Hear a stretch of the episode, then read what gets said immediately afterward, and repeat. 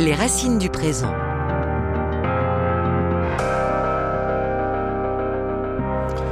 Bonjour à tous, bienvenue pour cette nouvelle édition des Racines du présent, comme chaque semaine en partenariat avec le quotidien La Croix. Nous allons parler aujourd'hui de nos rues.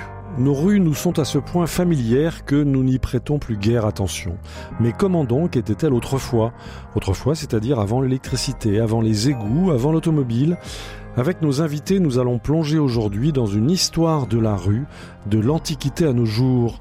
Nous allons découvrir le long Moyen Âge de la rue, le temps du clair-obscur, de la boue, du feu, des charrettes, des cris, des exécutions publiques et des processions.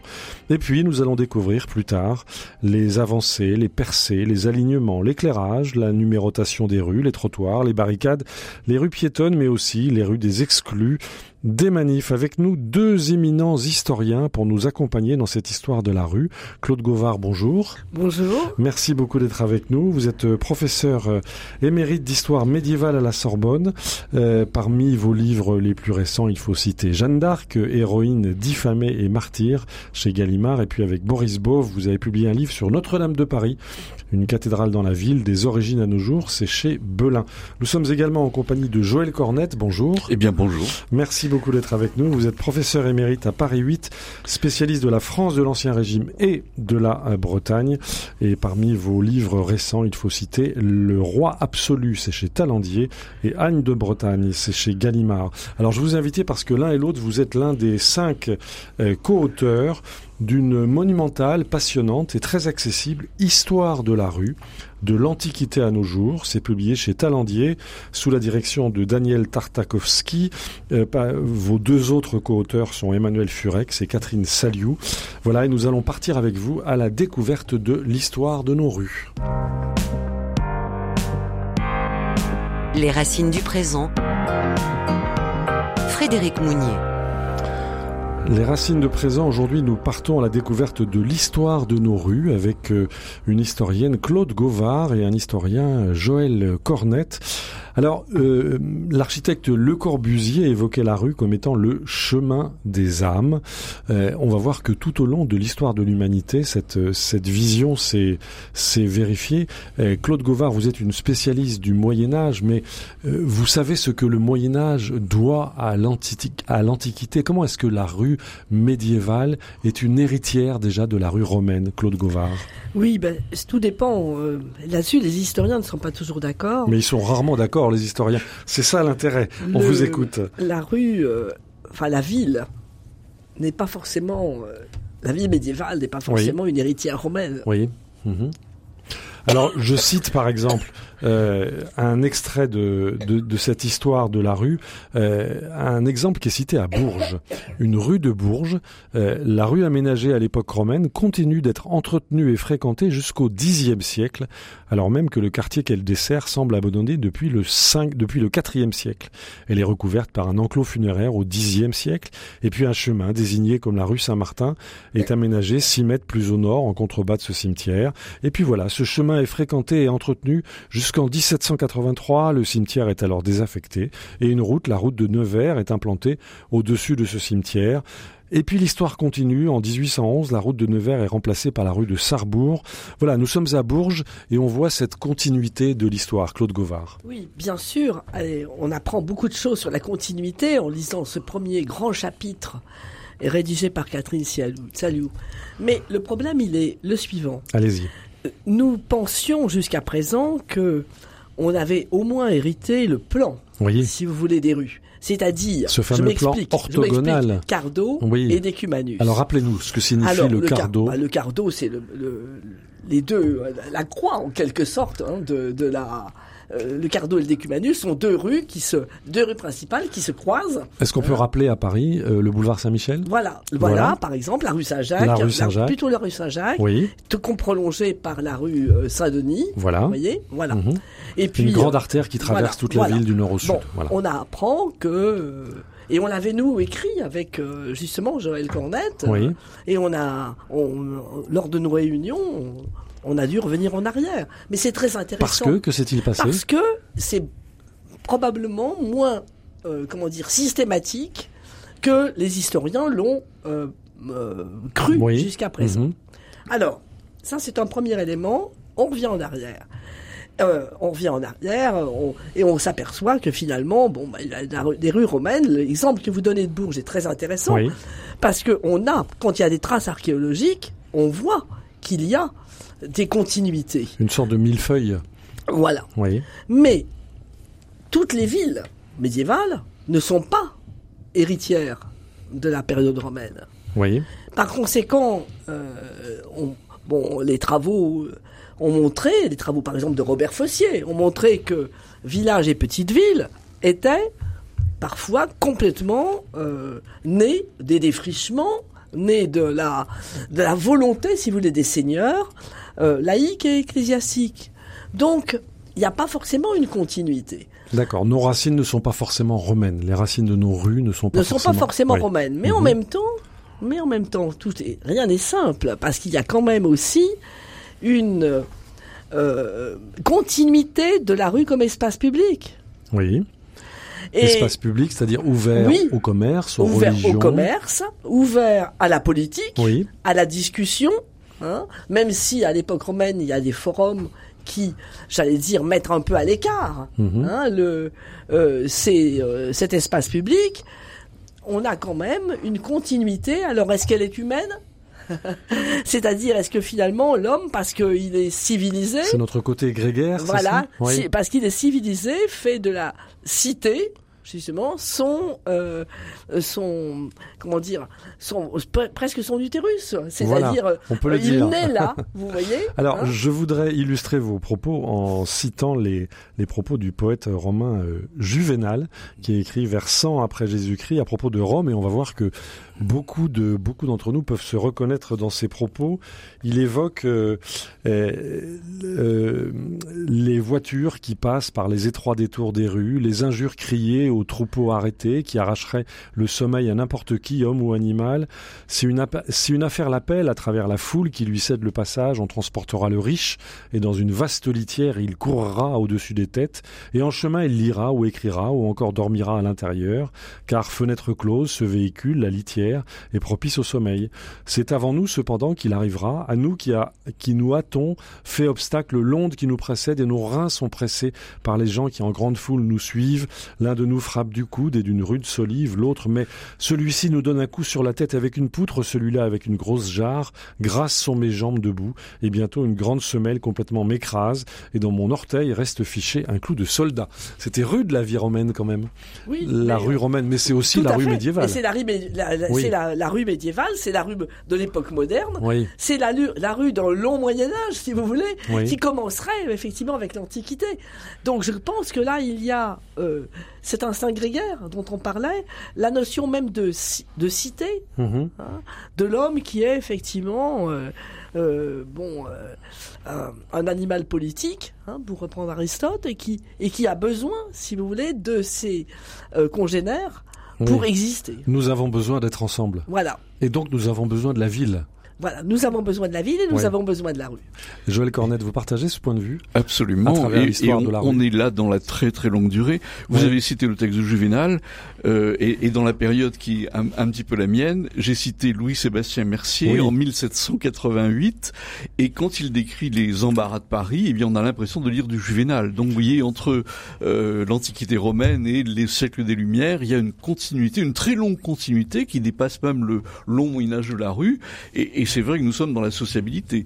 Et, et- ce livre, je crois, restitue ce qui jusqu'alors n'avait pas été peut-être euh, vu je dirais directement par les historiens, c'est-à-dire la rue comme objet d'histoire. Oui. Et, et ça, on, on y a tenu. Mhm. C'est-à-dire que Oui, c'est votre axe, c'est votre Voilà. cardo, si j'ose dire. Voilà, c'est le cardo et le decumanus. Oui.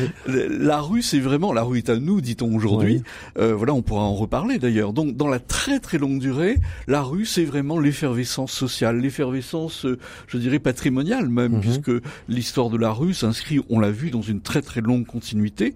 Euh, on a vu à Paris et, et ailleurs, et c'est pour ça que Rome est vraiment, on, dit tous les chemins mènent à Rome. Oui. Rome, ça a été vraiment la matrice. Et, et c'est pour ça que le texte de Catherine Saliou est vraiment emblématique et, et, et- et pose les, les jalons de la structure Mhm. de la rue, de la fabrique de la rue, qui l'a construit, avec quel, quel capitaux, quel financement, et, et ça, on, Et dans on- quel but? Et dans quel but? Et dans Voilà. quel but, oui. Et, et ça continue jusqu'à aujourd'hui, Oui. évidemment, cette on, histoire. On découvre en lisant votre passionnante Histoire de la rue, de l'Antiquité à nos jours, chez Talandier, on découvre par exemple que euh, le dallage de la chaussée ou les, les trottoirs étaient déjà pratiqués chez les, euh, chez les Romains. On découvre que à Autun, au IVe siècle en France, eh bien les premiers trottoirs ont fait leur apparition. On découvre que à Pompéi, il y avait des passages piétons, Mhm.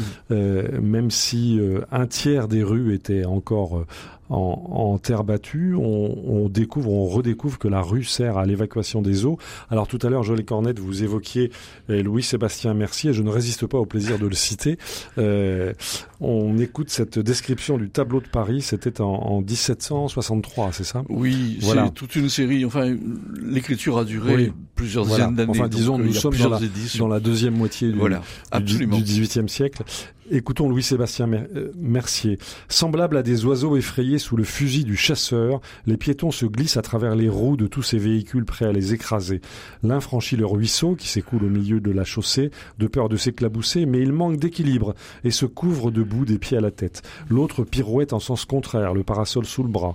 Devant une voiture dorée doublée de velours attelée de deux chevaux, dont les glaces transparentes laissent apercevoir une duchesse dans l'éclat de sa parure, se traîne un fiacre délabré couvert de cuir brûlé.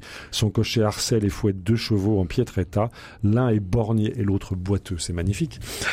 c'est magnifique et c'est, c'est la rue, c'est ses odeurs, c'est cette, cette humanité dans son utérus, Claude Govard. Oui, mais il faudrait pas que nous ayons l'idée quand même d'une continuité parfaite. Et ça, je crois que c'est très important à le dire, à dire parce que euh, il y a des ruptures. Oui, par exemple. Et par exemple, bon, les 4e, 5e siècle, 6e siècle, euh, je parlais tout à l'heure des problèmes euh, de continuité de la ville. Oui, Euh, si l'on prend l'exemple de Paris, allez-y. où, dès l'époque gallo-romaine, sur la rive gauche, puisque c'est là qu'est Paris, hein, Mhm. sur la rive gauche, là où il y a les thermes, les amphithéâtres, etc., il y a probablement, comme vient de le décrire, vous venez de le décrire, des rues pavées et des trottoirs. Oui. C'est pas du tout impossible parce que c'était une grande ville. Mais il faut attendre tout de même Philippe Auguste, c'est-à-dire le XIIe siècle, pour que il y ait, enfin la fin, même, la fin du XIIe siècle, pour qu'il y ait une, euh, le XIIe siècle, pour qu'il y ait un pavage. Qu'on Oui. commence à repaver les rues. Donc, il Sinon, c'est le règne de la boue. C'est le règne de la boue. Voilà, bien voilà, sûr. le règne de la sûr. boue, Et- des, et des vous savez, ce déchets humains, animaux. Voilà, ce qu'a fait Philippe Auguste était très embryonnaire. Mhm. hein. on, on se fie toujours à, ce- à cette description des grandes chroniques, euh, mais euh, c'est quand même uniquement la partie, si vous voulez, la- proche du palais. Oui. Voilà, Alors, euh, dans la cité. Puisque vous citez cette, euh, cette histoire parisienne, il faut inciter nos lecteurs à se rendre euh, visiter le nouveau musée de Cluny qui Ah a oui. réouvert euh, Ah oui. récemment et qui met en valeur magnifiquement et de façon extrêmement pédagogique cette histoire de Paris, cette histoire de ce, de ce quartier qui est enfoui sous le bitume, mais qui est extraordinairement riche d'histoire depuis les thermes romains qui Mais étaient au carrefour Bien du boulevard. Saint-Michel et, du boulevard Saint-Germain et toute l'histoire médiévale qui nous, écha- Sûr, qui nous sûr. échappe aujourd'hui et qui est Tout à restituée fait. Tout à fait. euh, vous savez, je, vous faites, euh, je vous remercie beaucoup d'en parler. euh, bon, je suis vice-présidente des Amis de Cluny, donc ça me va droit au cœur. Il y a eff- effectivement le musée est construit sur les termes. Voilà. hein, voilà. Et ils mettent en valeur ces termes. Ah oui, tout à fait. Et De en façon plus, la muséographie est magnifique.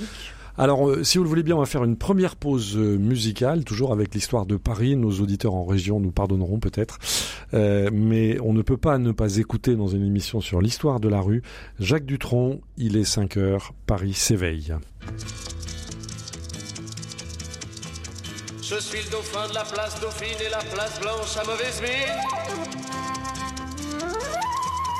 Les camions sont pleins de lait, les balayeurs sont pleins de balais. Il est 5 heures, Paris s'éveille. Paris s'éveille. Les travestis vont se raser, les stripteaseuses sont rhabillées. Les traversins sont écrasés, les amoureux sont fatigués. Il est 5 heures, Paris s'éveille. Paris s'éveille. Le café est dans les tasses, les cafés nettoient leurs glaces. Et sur le boulevard Montparnasse, la gare n'est plus qu'une carcasse. Il est 5 heures, Paris s'éveille.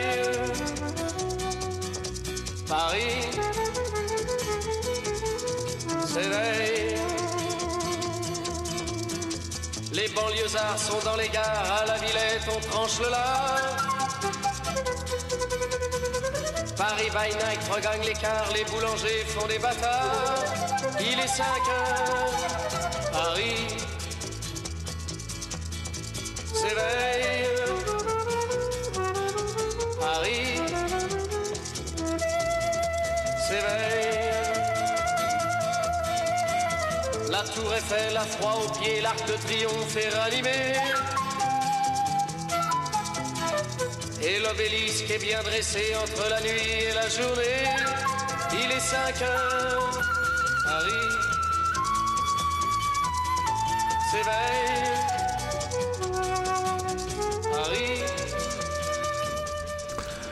Jacques Dutronc, il est 5 heures, Paris s'éveille. Les racines du présent. RCF. Au micro, Frédéric Mounier. Aujourd'hui, les racines du présent se penchent sur l'histoire des rues, l'histoire de nos rues, à l'occasion de la publication chez Talandier d'une passionnante histoire de la rue, de l'Antiquité à nos jours, sous la direction de Daniel Tartakovsky. Euh, nous sommes en compagnie de deux des cinq co-auteurs euh, de cette, euh, de cette magnifique histoire de la rue. Joël Cornette, historien spécialiste de la France, de l'Ancien Régime et de la Bretagne, et Claude Gauvard, professeur émérite d'histoire médiévale à la Sorbonne. Alors, nous avons vu dans un premier temps les, les racines romaines dans certains cas, mais pas toujours, on nous a-t-on dit, euh, de l'histoire de nos rues. Venons-en au Moyen Âge, Claude Gauvard, euh, vous écrivez, il faut attendre les 11e et 12e siècles pour que les villes renaissent. Euh, nous avons vécu une période noire, une période vide du point de vue de, de l'urbanité, de l'urbanisme, Claude Gauvard pas, pas, tout à fait vide. Pas oui. tout à fait vide, ne serait-ce que parce qu'il y a justement des cités qui sont des centres administratifs et religieux. Oui. Euh, du diocèse, hein, la tête du diocèse. Mais non, on a vécu effectivement une période où, euh, on va dire, la, la nature euh, l'emportait sans doute sur euh, les lieux plus civilisés. Hein. Oui. Mhm. Donc on a, on a un, un, une renaissance euh, qui est parfois même, comme j'ai dit tout à l'heure, une naissance, tout Mhm. simplement.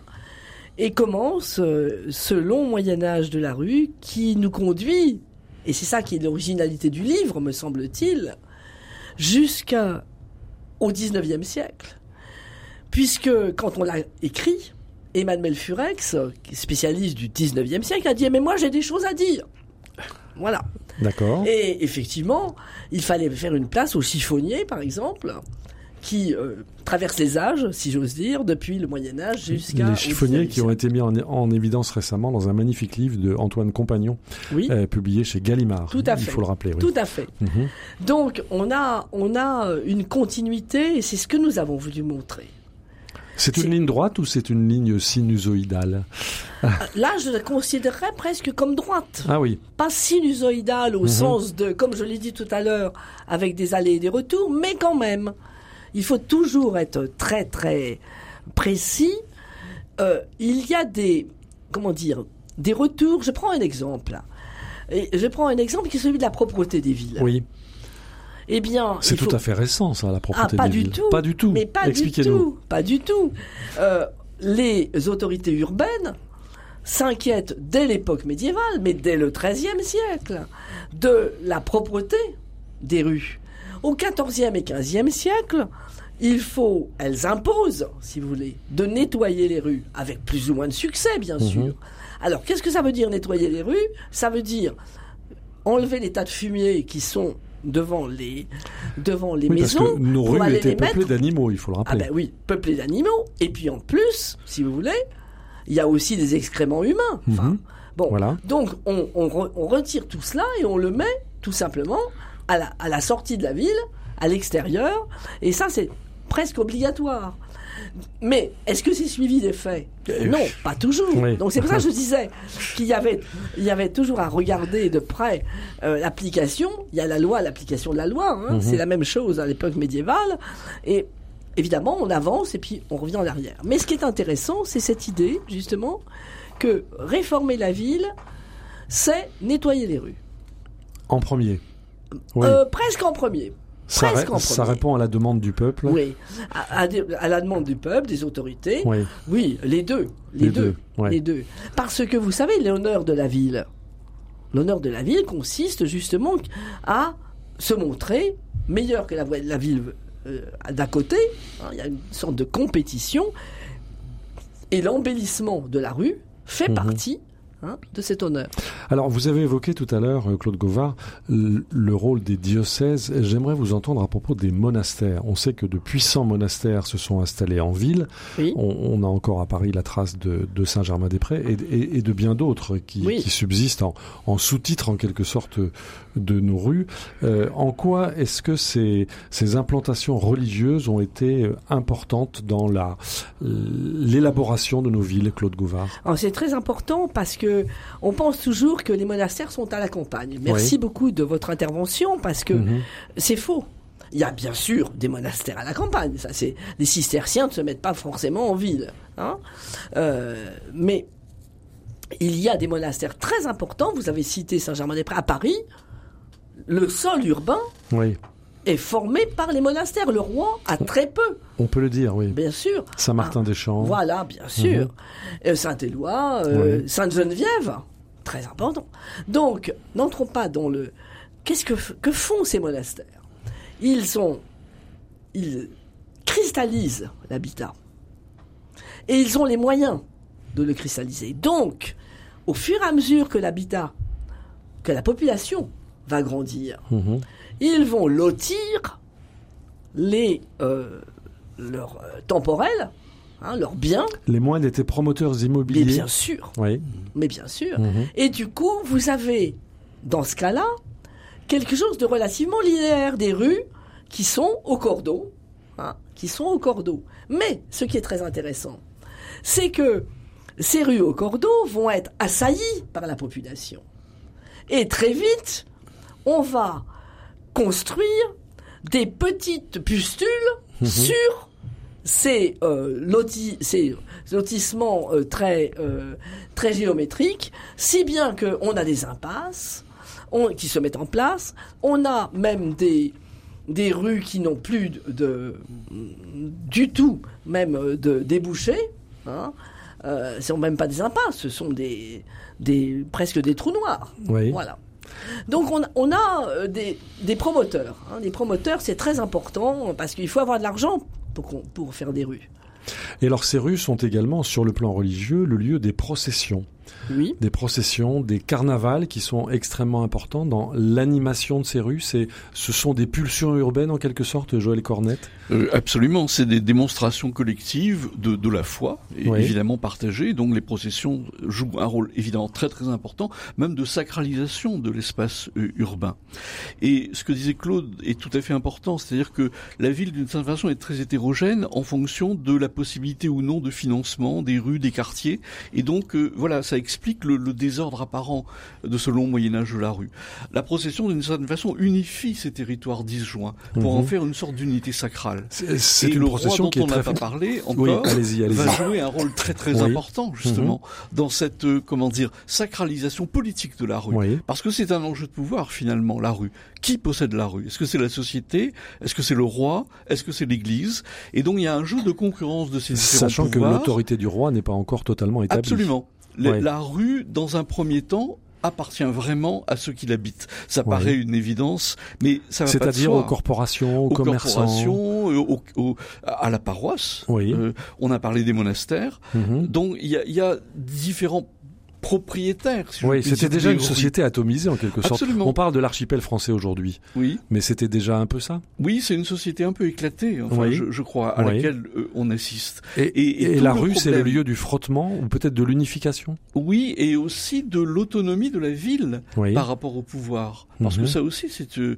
euh, une histoire récurrente. Le roi, l'État royal, va essayer, d'une certaine manière, de s'emparer de la rue, de Oui. s'emparer de cet espace euh, collectif. De s'emparer de la ville franche. de s'emparer de la ville. Oui. Et d'ailleurs, la ville, quelquefois, évacue le roi, Oui. expulse le Par roi. exemple. Bah, par exemple, il y a un exemple, vous avez évoqué le- les barricades. Oui. Les barricades ont été inventées en 1588. Mhm. Et que sont les barricades C'est, je dirais, l'autonomisation de la ville par rapport à un pouvoir considéré comme tutélaire. Et ce pouvoir tutélaire, c'est le roi. Et quel était l'enjeu à l'époque? Bah, l'enjeu, c'est la liberté. La liberté des citoyens au sens de la cité, pas, pas au sens de 89, hein, Oui. mais des citoyens.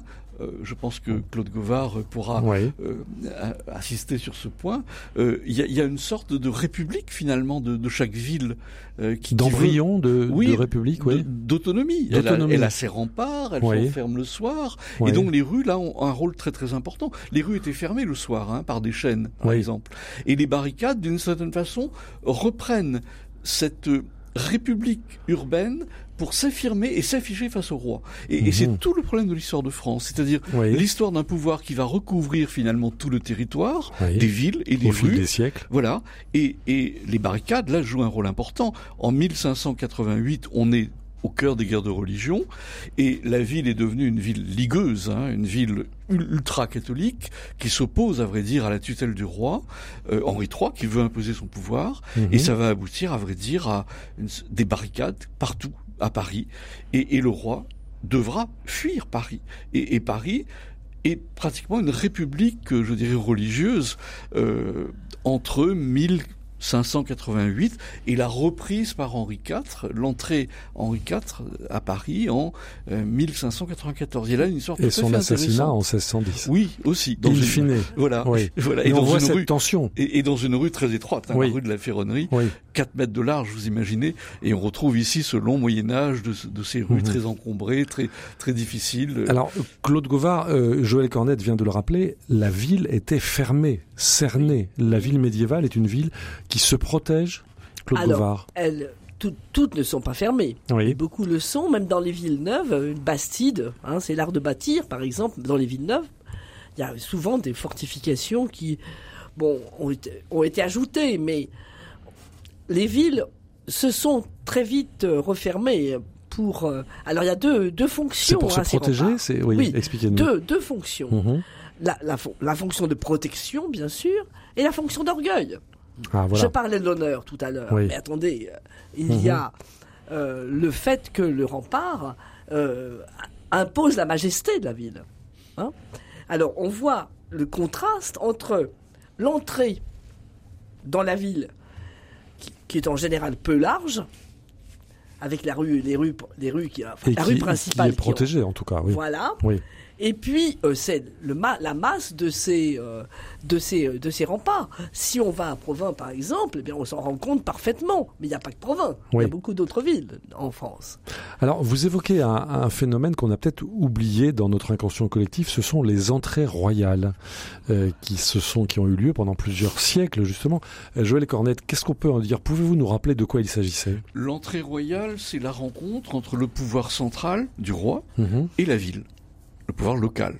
Et donc l'entrée, c'est une grande cérémonie qui a été préparée d'ailleurs. Des envoyés du roi sont allés voir les, les gens de la municipalité. On a préparé pendant de longs mois cette entrée. Et cette entrée, c'est un véritable spectacle. À quelle époque sommes-nous là?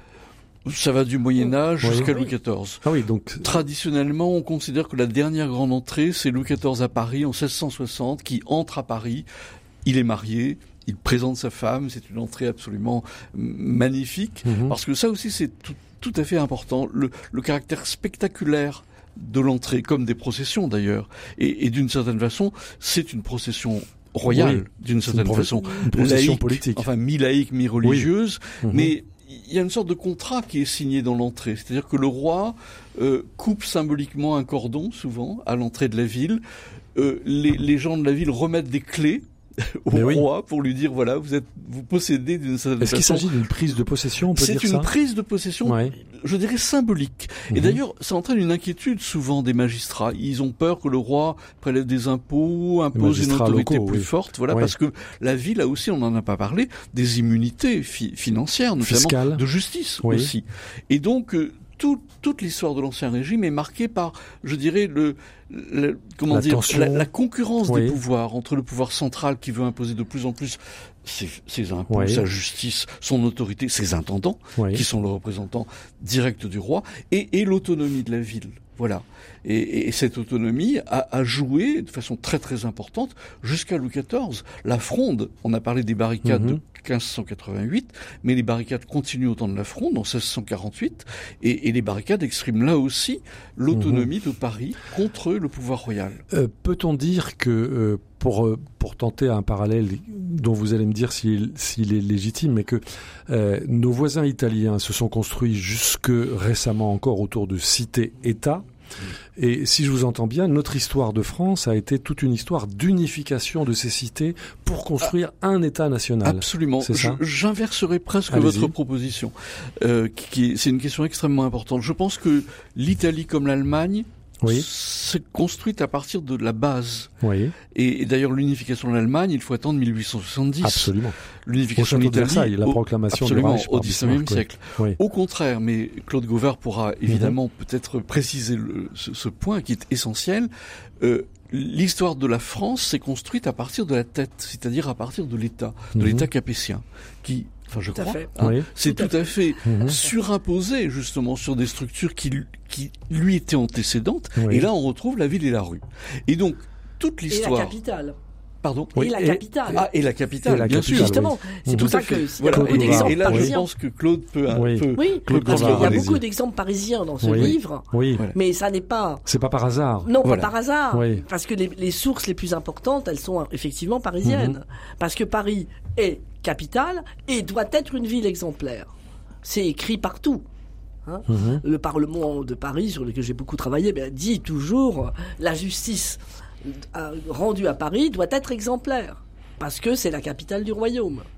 On est au XIVe siècle. Vous voyez? C'est la capitale d'un petit royaume, Voilà, d'un non petit encore royaume. formé, Non, oui, enfin. en cours de formation. Oui, bien sûr. Oui. Et mais pour eux, c'est important de, Mhm. de dire que c'est le royaume. Vous voyez? Donc je crois qu'on a, on a là biaisé, on n'a pas biaisé, si vous voulez, en écrivant. On a utilisé ce qu'on connaît le mieux, d'une part, Oui. et d'autre part, ce qui est aux yeux des contemporains de l'époque, donc le plus important. Voilà. Alors, si vous le voulez bien, on va faire une deuxième pause musicale. On va aller sur les grands boulevards avec Yves Montand et vous nous préciserez dans un instant eh, d'où viennent ces grands boulevards à Paris, quelle est leur, euh, leur histoire? On écoute sur les grands boulevards Yves Montand. J'aime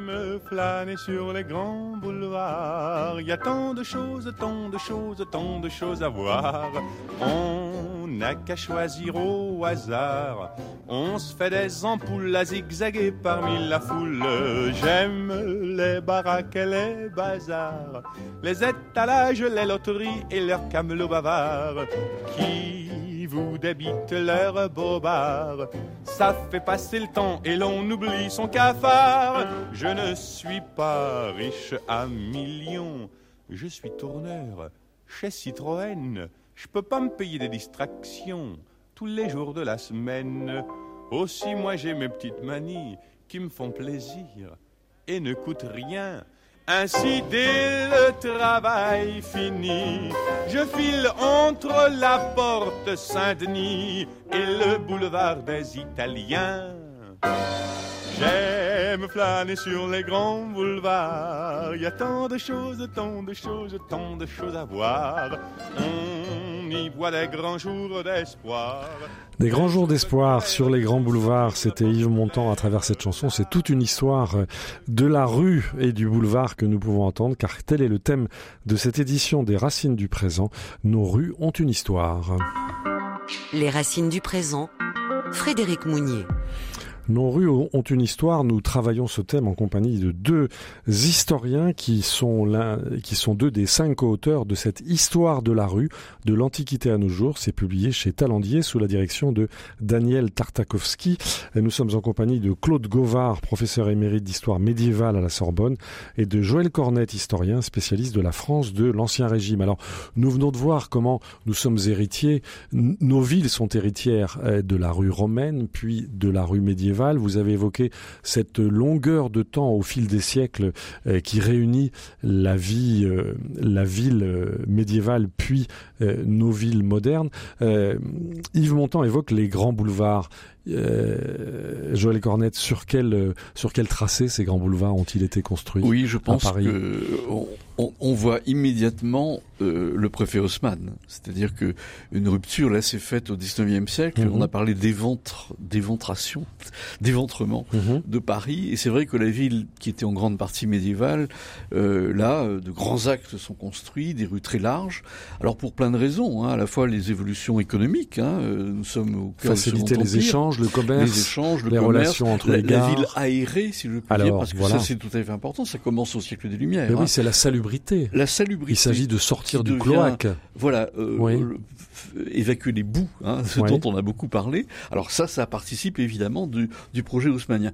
Mais il y a aussi ce que j'évoquais, c'est-à-dire la peur de la ville qui se, qui se révolte. Oui. Voilà. Mhm. Et donc construire des grands boulevards, c'est aussi un moyen de faire, euh, enfin je suis très concret là, de faire venir l'armée oui. et éventuellement de tirer sur la foule en colère. Mhm. Et d'ailleurs, ce qui a été le cas. et ça va être le cas En au temps de la- au temps de la 1848. commune. Euh, déjà Ou en encore 48, avant, en déjà en 48. 1830. Oui, voilà. N'oublions pas que Paris, c'est une ville en révolution, en ébullition, Oui, je dirais presque permanente. on peut Enfin, dire ça. euh, depuis le Moyen Âge, oui, il y a des Oui. mouvements, enfin Claude Gauvard pourra tout à fait euh, nous en parler, mais il y a une effervescence urbaine qui est un risque pour les pouvoirs, et d'ailleurs le fait que Louis XIV ait quitté Paris euh, pour s'installer à Versailles, je veux dire que la peur de Paris n'est pas loin euh, de... C'est La une des peur raisons. de Paris, oui. La, la peur de Paris, Oui, absolument, parce qu'il a vécu en tant que petit garçon, euh, à 11 ans, à 10 ans, euh, Il a dû fuir à la, Saint-Germain. la- la fuite euh, à. Paris par rapport au palais royal où il était, un palais royal qui n'était pas protégé et qui était vraiment la foule pouvait entrer. D'ailleurs, la foule est entrée plusieurs fois dans le palais royal. Le, le- le petit enfant Louis XIV a fait semblant de dormir. Sa mère était évidemment terrifiée, mais la foule devant le roi, euh, évidemment, n'a pas du tout touché au roi sacré. Mhm. Mais voilà, il y a quand même ce risque permanent de voilà de, de la ville par rapport au pouvoir. Alors pour revenir au préfet Haussmann, je pense que l'élément politique de, de ces grands boulevards qui qui, qui, qui pénètrent Paris, qui qui qui voilà sont tout à fait importants. Et puis, il évidemment. s'agissait aussi de lutter dans le cadre de la, de la salubrité. Il faut rappeler qu'en 1832, Paris a connu le choléra. Oui. Puis quelques fait. années plus tard aussi, il y a eu deux vagues, euh, pour parler de, de pandémie, il y a eu deux vagues de, de choléra. Il fallait bien lutter contre cela. Absolument. Et donc la notion d'aérisme, enfin de, ville aérée, D'hygiène fait- publique. d'hygiène. oui. Et je, je parlais du XVIIIe siècle. Par exemple, au XVIIIe siècle, on commence à, à, à, disons, enlever les cimetières du centre de la ville. Parce que Voilà, le- les cimetières étaient autour des églises Oui. Et, et bon, et, et, les l'idée, corps c'est s'entassaient, que- il faut voilà. le dire. Et l'idée, c'est que ils, ils, ils exhalent des, Mhm. disons, des, des vapeurs, des, qui, qui, qui sont mortifères, quoi. Donc il y a, y a cette notion de, de, de ville aérée, de ville claire, de ville. Et, Mhm. et ça, je pense que le Moyen Âge ne, ne l'a pas du tout partagé. Enfin, non, Claude. non, non. ça, Non, c'était pas une préoccupation. C'était pas une Gauvard. Non, non. préoccupation Ah majeure. Alors, il y avait des épidémies, vous le savez bien, bien sûr, non serait-ce que les l'épidémie de peste de- du milieu du XIVe siècle, la peste noire, avec ses résurgences Oui. jusqu'à là, Mm. jusqu'au XVIIe siècle, hein, jusqu'au même début du XVIIIe siècle. Tout à fait. Et euh, mais euh, qu'est-ce qu'on fait? On se barricade. Hmm. On Pour se interdit, protéger, voilà, oui. justement, pour se protéger, Mhm. on, on, On s'enferme. on s'enferme, euh, on demande au tavernier de justement bien euh, marquer euh, quels sont les étrangers qui sont passés. Car l'étranger est le bouc voilà, émissaire, Et évidemment. l'étranger devient un bouc émissaire. Mhm. Donc on- n'a pas cette euh, idée, si vous voulez, de, euh, de nettoyer à, à l'intérieur, de, de changer les choses. Est-ce que ça aurait été possible? C'est bien compliqué de le dire.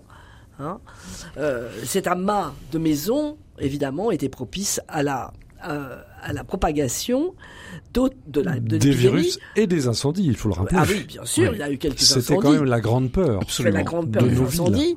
Oui. Mais les, les épidémies, ça vient aussi du fait que, si vous voulez, je, je pense qu'à l'époque médiévale, et pendant très longtemps, on ne meurt pas seul.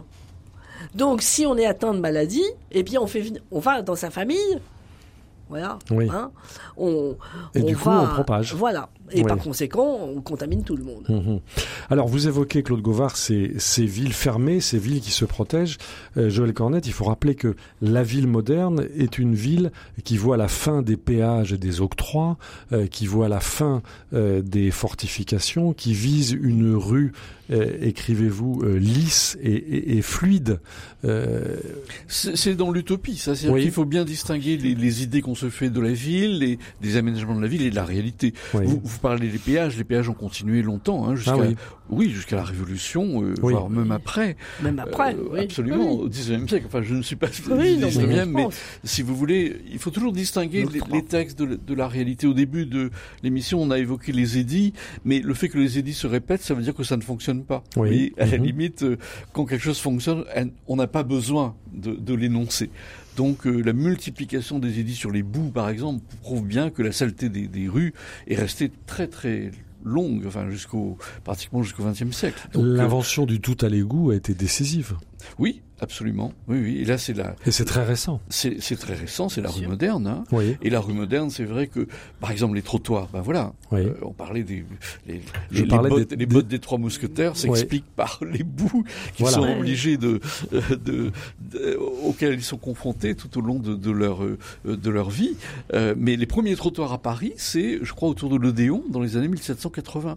Oui. Juste avant la Révolution. Juste avant la Révolution, Ouais. les trottoirs. Les trottoirs. Donc oui, voilà, qui. Donc c'est extrêmement récent. voilà. Alors ils existaient à Rome, Oui. mais euh, il y a là un, un grand grand moment de disons disparition. Et puis, euh, Claude Gauvard, il y a aussi la question de l'éclairage, qui Ah, est aussi oui. une question de sécurité. Oui, C'est-à-dire que bien sûr, il on n'y a pas d'éclairage à l'époque couvre-feu, médiévale. le couvre-feu Mais bien sûr, médiéval. le couvre-feu vers 21h. Voilà.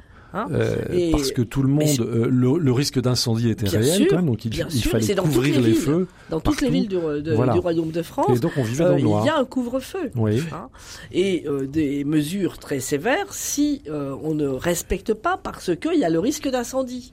Évidemment, si vous allumez trop longtemps votre, votre chandelle, vous risquez de... Et si vous allez dehors Surtout que les maisons avec, sont en euh, bois et en torchis. Voilà, et si vous Voilà. allez dehors avec euh, une chandelle allumée pour, pour retrouver vo- votre voie, eh bien, euh, vous risquez effectivement de, de, de- de provoquer un incendie. Et on, les textes disent bien que euh, il fait noir dans les rues. Donc c'est l'insécurité. C'est l'insécurité. Et comment est-ce qu'on gère cette attention. tension entre l'éclairage et la Attention, sécurité Claude l'insécurité, c'est un problème Oui. euh, sur lequel vous avez raison d'insister. Est-ce qu'on vole plus dans la rue la nuit que le jour? Mhm. Je n'en suis pas sûr. Pourquoi? Parce que le vol ne se produit que quand il y a une sociabilité serrée. À la taverne, Mhm. qui est ouverte sur la rue, complètement à l'époque. Hmm. Dans la rue même, quand il y a du monde, d'autant que les bourses sont attachées Eh oui. à l'arrière, et euh, les badauds, effectivement, peuvent être victimes de vol. Donc, le vol la nuit, oui, il y en a, genre, bien sûr, il y en a. hein. Euh, Mais d'une façon générale, on ne sort pas mais, la nuit. mais ils sont pas forcément plus nombreux, je dirais même qu'ils sont beaucoup moins nombreux Mhm. que de jour. À partir de quand les autorités envisagent-elles un éclairage public Claude Gauvard. À partir du 19e, enfin, du 19e siècle, si Emmanuel Furex était là, il vous répondrait beaucoup mieux que nous. Oui. Mhm. Mais c'est très tardif. Très C'est très tardif. Ça oui. commence avec les rois. Hein. Autant Louis XIV, Oui. il y a déjà Oui. des essais, Oui. mais ça concerne Euh, Paris. On Joël retrouve ici Oui. voilà. la C'est pas représentatif. surreprésentation. hein. Non, Oui. c'est Oui. pas représentatif de toute la France, mais il y a des essais au temps de Louis XIV.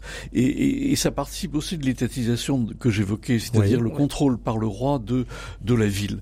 Et il y a pratiquement là une, disons, une chronologie qui est parallèle entre l'éclairage des rues à la fin du règne de Louis XIV et la mise en place du lieutenant général de police, c'est-à-dire cet homme Voilà. qui, et ça rejoint ce que disait Voilà, Claude sur l'insécurité de la nuit, le lieutenant général de police a une fonction particulière qui est justement de pacifier euh, la, la rue ou la Mhm. ville euh, qui peut se révolter, c'est mais qui peut l'ancêtre du préfet de police. Oui, c'est Oui. le- absolument, c'est Mhm. l'ancêtre du préfet de police. Oui. Et euh, on assiste, nous sommes dans les années 1660, à la fin des années 1660, le premier c'est l'Arénie, euh, et, et toutes les villes vont devoir avoir, et, et là on retrouve l'imitation euh, parisienne, à, à partir des années 1690, à, à- voilà, l'équivalent du futur préfet de police est mis en place dans toutes les villes de France sur ordre du roi. Donc vous voyez, on assiste à cette étatisation là de la surveillance par rapport Mhm. au, au risque que, que fait peser la, la rue. Hein. Il, y a, il y a des vagabonds, il y a des, il y a des voleurs, il y a des tueurs, enfin voilà. Alors même si on a exagéré les dangers, euh, ces dangers existent. Et, et donc le rôle du roi, c'est de pacifier. Voilà, on retrouve ce, ce rôle de pacification qui est aussi un, rôle de contrôle. Claude de. Oui, d'autant que la rue, si vous voulez, est le lieu, est le lieu par excellence du crime. Ah, quand même, oui, ah c'est oui, ça. bien Oui. sûr. Absolument. Parce que ce qui est le plus important pendant toute la période qui euh, va- de ce long Moyen Âge, c'est de venger son honneur en public. Donc, si vous avez été agressé, insulté, il faut que vous ripostiez. Et pour trouver du public, c'est la rue. La rue dans laquelle vous habitez, où vos voisins vont voir que vous lavez la- la- que vous lavez l'affront, ça n'a aucun intérêt d'aller Donc la justice tuer. privée se fait dans l'espace public. Absolument. Oui. Et la rue est le cadre essentiel, justement, de ces rixes homicides qui sont des rixes d'honneur. Et pourquoi? Parce que la rue est le lieu de reconnaissance de l'honneur. Si fondamental, je ne suis pas sûr que l'honneur ait disparu de nos jours, mais il s'exprime pas de la même façon. Mhm. Là, à l'époque, qui va, dans une époque qui va au moins jusqu'au 19e siècle, au moins, on est d'abord ce que les autres reconnaissent. Oui. On, on existe à travers le miroir. Voilà. Oui. Et le miroir, il est dans la rue. Et, le miroir est dans la rue. Et, et ça peut expliquer des, des cas d'extrême violence. Je pense par exemple à la Saint-Barthélemy Oui. euh, de 1572 qui, en- à Paris, a provoqué des milliers de morts. Or, qu'est-ce que c'est que la Saint-Barthélemy? Et on le sait maintenant grâce à la très belle étude de Jérémy Foa, c'est un massacre de voisinage. Oui. C'est-à-dire de gens qui se connaissent, Qui se connaissent. qui vivent dans la même rue. Des gens certains ordinaires sont qui se connaissent. Certains sont protestants. Ouais. Et je pense que le massacre, c'est à la limite euh, la tension extrême d'une violence qui, qui, qui, Sous-jacente. sous-jacente, Oui. voilà, Mhm. et qui s'est exprimée là euh, à partir du massacre politique. Alors, c'est toute une analyse, Saint-Barthélemy, hein, qui divise toujours les historiens, Oui. mais ça a commencé par un massacre politique des chefs pro- protestants, sans doute ordonné par le pouvoir royal. Or, ce massacre politique a été doublé par un deuxième Ouais, ça massacre s'est métastasé au- en quelque auquel, sorte. Voilà, auquel l'État royal ne s'attendait pas, qui est justement ce massacre de rue, Tout à fait. euh, qui- Ouais. et, et qui non seulement touche Paris, mais aussi plusieurs villes de, province. hein. Euh, je pense à Lyon, je pense à Orléans, je pense à, à Toulouse, et jusqu'à Gaillac en octobre euh, 1572. Donc là, on a là une rue, je dirais, en effervescence telle que ça produit un massacre qui sans doute a fait 10 000 morts euh, Ouais. dans la France, donc euh, des guerres de religion. Alors vous évoquez ces, ces cohabitations euh, Oui. violentes, le, la rue comme lieu de la violence. Il y a d'autres cohabitations qui ont duré jusqu'à jusqu'à récemment. C'est la cohabitation entre l'homme et les animaux. Quand je vois euh, les, les chiffres que vous que vous proposez, je vois que encore en 1914 à Paris, il y a encore 100 000 chevaux. Il y a 11 326 euh, automobiles. Euh, voilà. Et donc, euh, si je me trompe pas, vers la fin du 19e siècle, il y avait encore à Paris plusieurs centaines de milliers de chevaux. Comment est-ce que tout ce monde-là pouvait cohabiter? Je vous sens perplexe, Alors, bon, c'est compliqué, mais en même temps, euh, ce sont des moyens de... ça, ça existe, ça, de... j'allais- transport, la de com- locomotion. De transport. Ce sont des moyens de transport, ce sont des... euh, ce sont des... Les seuls moyens de transport. À petite, Oui. euh, à petite, euh, à petite distance. pendant des siècles. Mais bien sûr, Oui, mais bien sûr. Alors vous imaginez la saleté des rues, l'odeur, oui, et en même temps une sorte de familiarité. Alors, il faut quand même pas penser que la rue est rester ce lieu euh, perméable, si vous voulez, euh, il y a une chose qui me paraît très importante, moi. C'est le développement, justement, et là on revient à Haussmann et aux immeubles. C'est l'arrivée du concierge Alors, et la fermeture. j'ai un chiffre à vous proposer. Voilà, oui. 62 000 concierges à Paris en 1874. Voilà. Et quel était leur rôle? Bah, c'est le, c'est le gardien. Oui. C'est le gardien. C'est-à-dire que Dans là. tous les sens du terme. Mais oui, bien sûr. Le surveillant C'est général. le gardien, c'est, Oui. il surveille et en plus il nettoie. Il nettoie devant oublié. chez lui. Mais oui, on a oublié Oui. cela. hein. Mhm. Je pense que ça aussi, euh, nos Oui. rues seraient moins sales si effectivement il y avait encore l'application de la loi Oui. qui est que effectivement l'immeuble doit Chacun est responsable. entretenir. Voilà. Oui. Donc on a, on a là, et le concierge, qu'est-ce que ça veut dire? Ça veut dire que désormais, les allées et venues entre l'intérieur et l'extérieur sont filtrées. Mhm. Sont et que c'est voilà, Oui. filtrées. Oui. Et que c'est lui qui finalement va définir l'honneur des gens qui sont à l'intérieur de son immeuble. Il renseigne la police, beaucoup le cas moins que la, voilà, Oui. beaucoup moins que la rue. Et, et le concierge, c'est- la fin d'une certaine sociabilité. d'une C'est-à-dire certaine- bah, Ça fait un barrage entre Ah, le dedans voilà. et le dehors. Alors que, Alors jusqu'à ce moment-là, il y avait une sorte d'interférence permanente Oui. entre le dedans et le dehors, le, le privé et le public, le laïque et le religieux, je pense. Mhm. Et la rue était justement ce lieu euh, Oui. de, de toutes les sociabilités. Alors justement, je voudrais que vous nous expliquiez, Joël Cornette, on arrive malheureusement bientôt au terme de cette édition des Racines du présent, en quoi est-ce que l'avènement de la République en France a modifié l'espace public? Euh, Je lis que la République a concouru à une sorte de laïcisation de l'espace public. Et pourtant, nous avons toujours euh, nos stations de métro avec des noms de saints, nos stations de... euh, Bah, oui, de- la, de la- bus, la République, c'est la chose de tous. Et, Oui. et il n'y a plus, par exemple, euh, j'ai beaucoup insisté dans le livre sur la, la figure matérielle du roi dans dans les villes. C'est-à-dire Mhm. que quand quand le roi disparaît, enfin disparaît entre guillemets, il est à Versailles. En majorité, il n'est plus l'État nomade euh, qui, qui entrait dans les villes. oui. Il y a partout des enfin partout dans les villes principales des statues du roi Oui. dans des places royales. C'est-à-dire Mhm. que même quand il n'est pas là, il a voulu inscrire en quelque sorte sa, son véritable Notre pouvoir. place de la Concorde Voilà, était la place voilà, Louis XV. voilà. Bah, la République, c'est autre chose. Il Oui. y aura des statuts, évidemment, mais la République, c'est à la limite la chose de tous. Oui. Donc, d'une certaine façon, il y a une réappropriation symbolique de la rue euh, Oui. que la République institue. Et ça, c'est tout à fait important. Avec euh, d'ailleurs Claude des, Gauvard. on par- avec d'ailleurs des personnages qui ont fondé la République ou qui, dans la mémoire, ont fondé, si vous voulez, la République.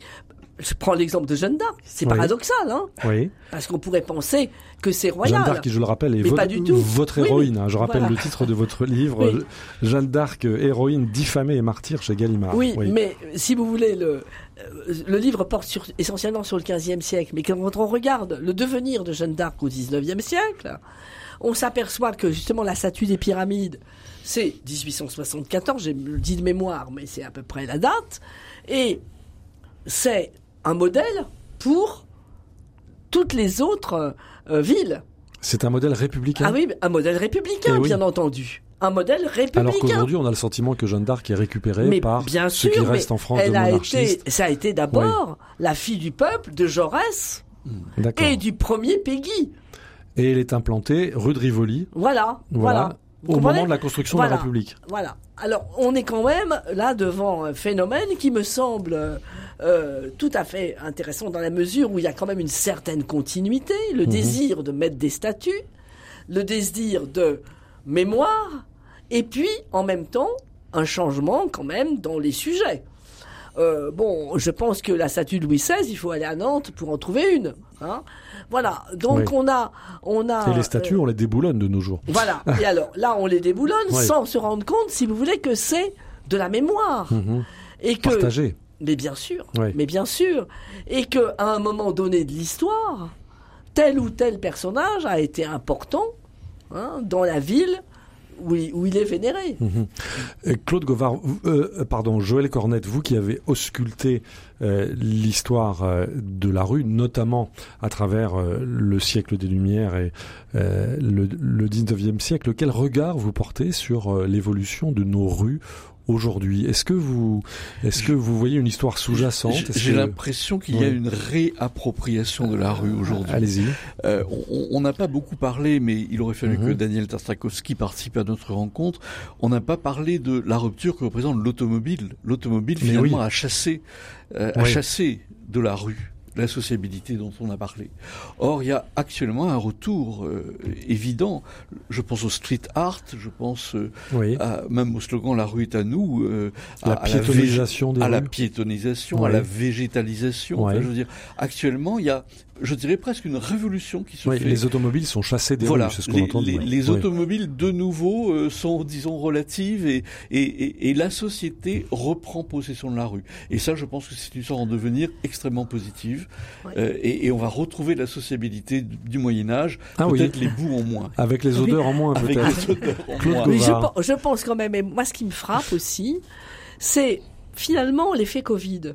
Oui. C'est-à-dire le fait que les restaurants ont réussi à avoir des, euh, à agrandir leurs terrasses, les cafés aussi, Mm. empiétant sur la rue, Mhm. et quand on se promène à 5 heures de l'après-midi, ou même 4 heures de Il l'après-midi, y a du monde aux il y a terrasses. du monde aux terrasses. Comme autrefois, c'est ça que vous voulez dire? Eh bien, je Comme pense dans une certaine façon, la- oui, comme dans la ville comme la médiévale. taverne médiévale. Comme la taverne D'une- qui médiévale. est ouverte. façon, il y a dans le C'est livre, ça, il y a une, oui. une image que j'aime beaucoup. Oui. Il y a une miniature que j'aime beaucoup où on voit la, la taverne totalement ouverte sur la rue. Et bien Oui. là, on a l'impression de revivre euh, ce moment. Alors on ne revit jamais le passé, vous le savez bien, mais il Mhm. y a quand même un retour à la sociabilité, enfin, qui s'exprime à l'extérieur et pas seulement, si vous voulez, l'individu dans son appartement, euh, Oui. d'autant plus qu'il n'y a plus de concierge. Alors peut-être un tout dernier mot, euh, Joël Cornette. La rue, la rue de la violence politique. Vous évoquiez les barricades. On a vu ces dernières années la rue des gilets jaunes.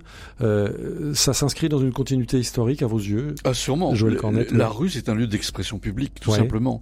Et donc, y compris euh, dans la violence. Y compris dans la violence, Oui. y compris dans le discours politique, y compris dans les propositions, dans les utopies, dans la vie, dans la vie de, de chacun et, et de tous. Mhm. Et ça, je crois que c'est tout à fait essentiel. C'est, c'est même le, le sujet principal du livre.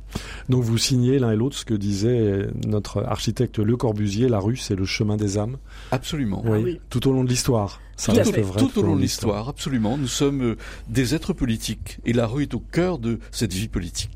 Un grand merci à vous deux. Je rappelle que nous étions en compagnie euh, de Claude Gauvard et de Joël Cornette autour d'un livre qu'ils ont participé à construire, l'histoire de la rue de l'Antiquité à nos jours chez Talandier. Avec eux, nous avons revu toute l'histoire euh, de la rue. Je rappelle le titre de vos livres récents. Claude Gauvard, vous avez publié Jeanne d'Arc, héroïne diffamée et martyr, c'est chez Gallimard. Et puis avec Boris Bove, chez Belin, vous avez publié Notre-Dame de Paris, une cathédrale dans la ville, des origines à nos jours. Et puis Joël Cornette, Le Roi absolu, c'est chez Talandier. Et puis Anne de Bretagne, je crois qu'une souveraine qui vous est très chère, c'est chez Absolument. Gallimard. Un grand merci euh, à vous tous, un grand merci à notre réalisateur Pierre-Henri Paget. Vous pouvez évidemment euh, retrouver cette émission ainsi que les références des livres de nos invités sur euh, le site de RCF. Et puis à partir de l'application RCF, vous pouvez évidemment écouter et réécouter euh, ad libitum et en balado-diffusion, c'est-à-dire en français en podcast, toutes nos éditions des Racines du Présent. Merci à vous tous pour votre fidélité. À la semaine prochaine.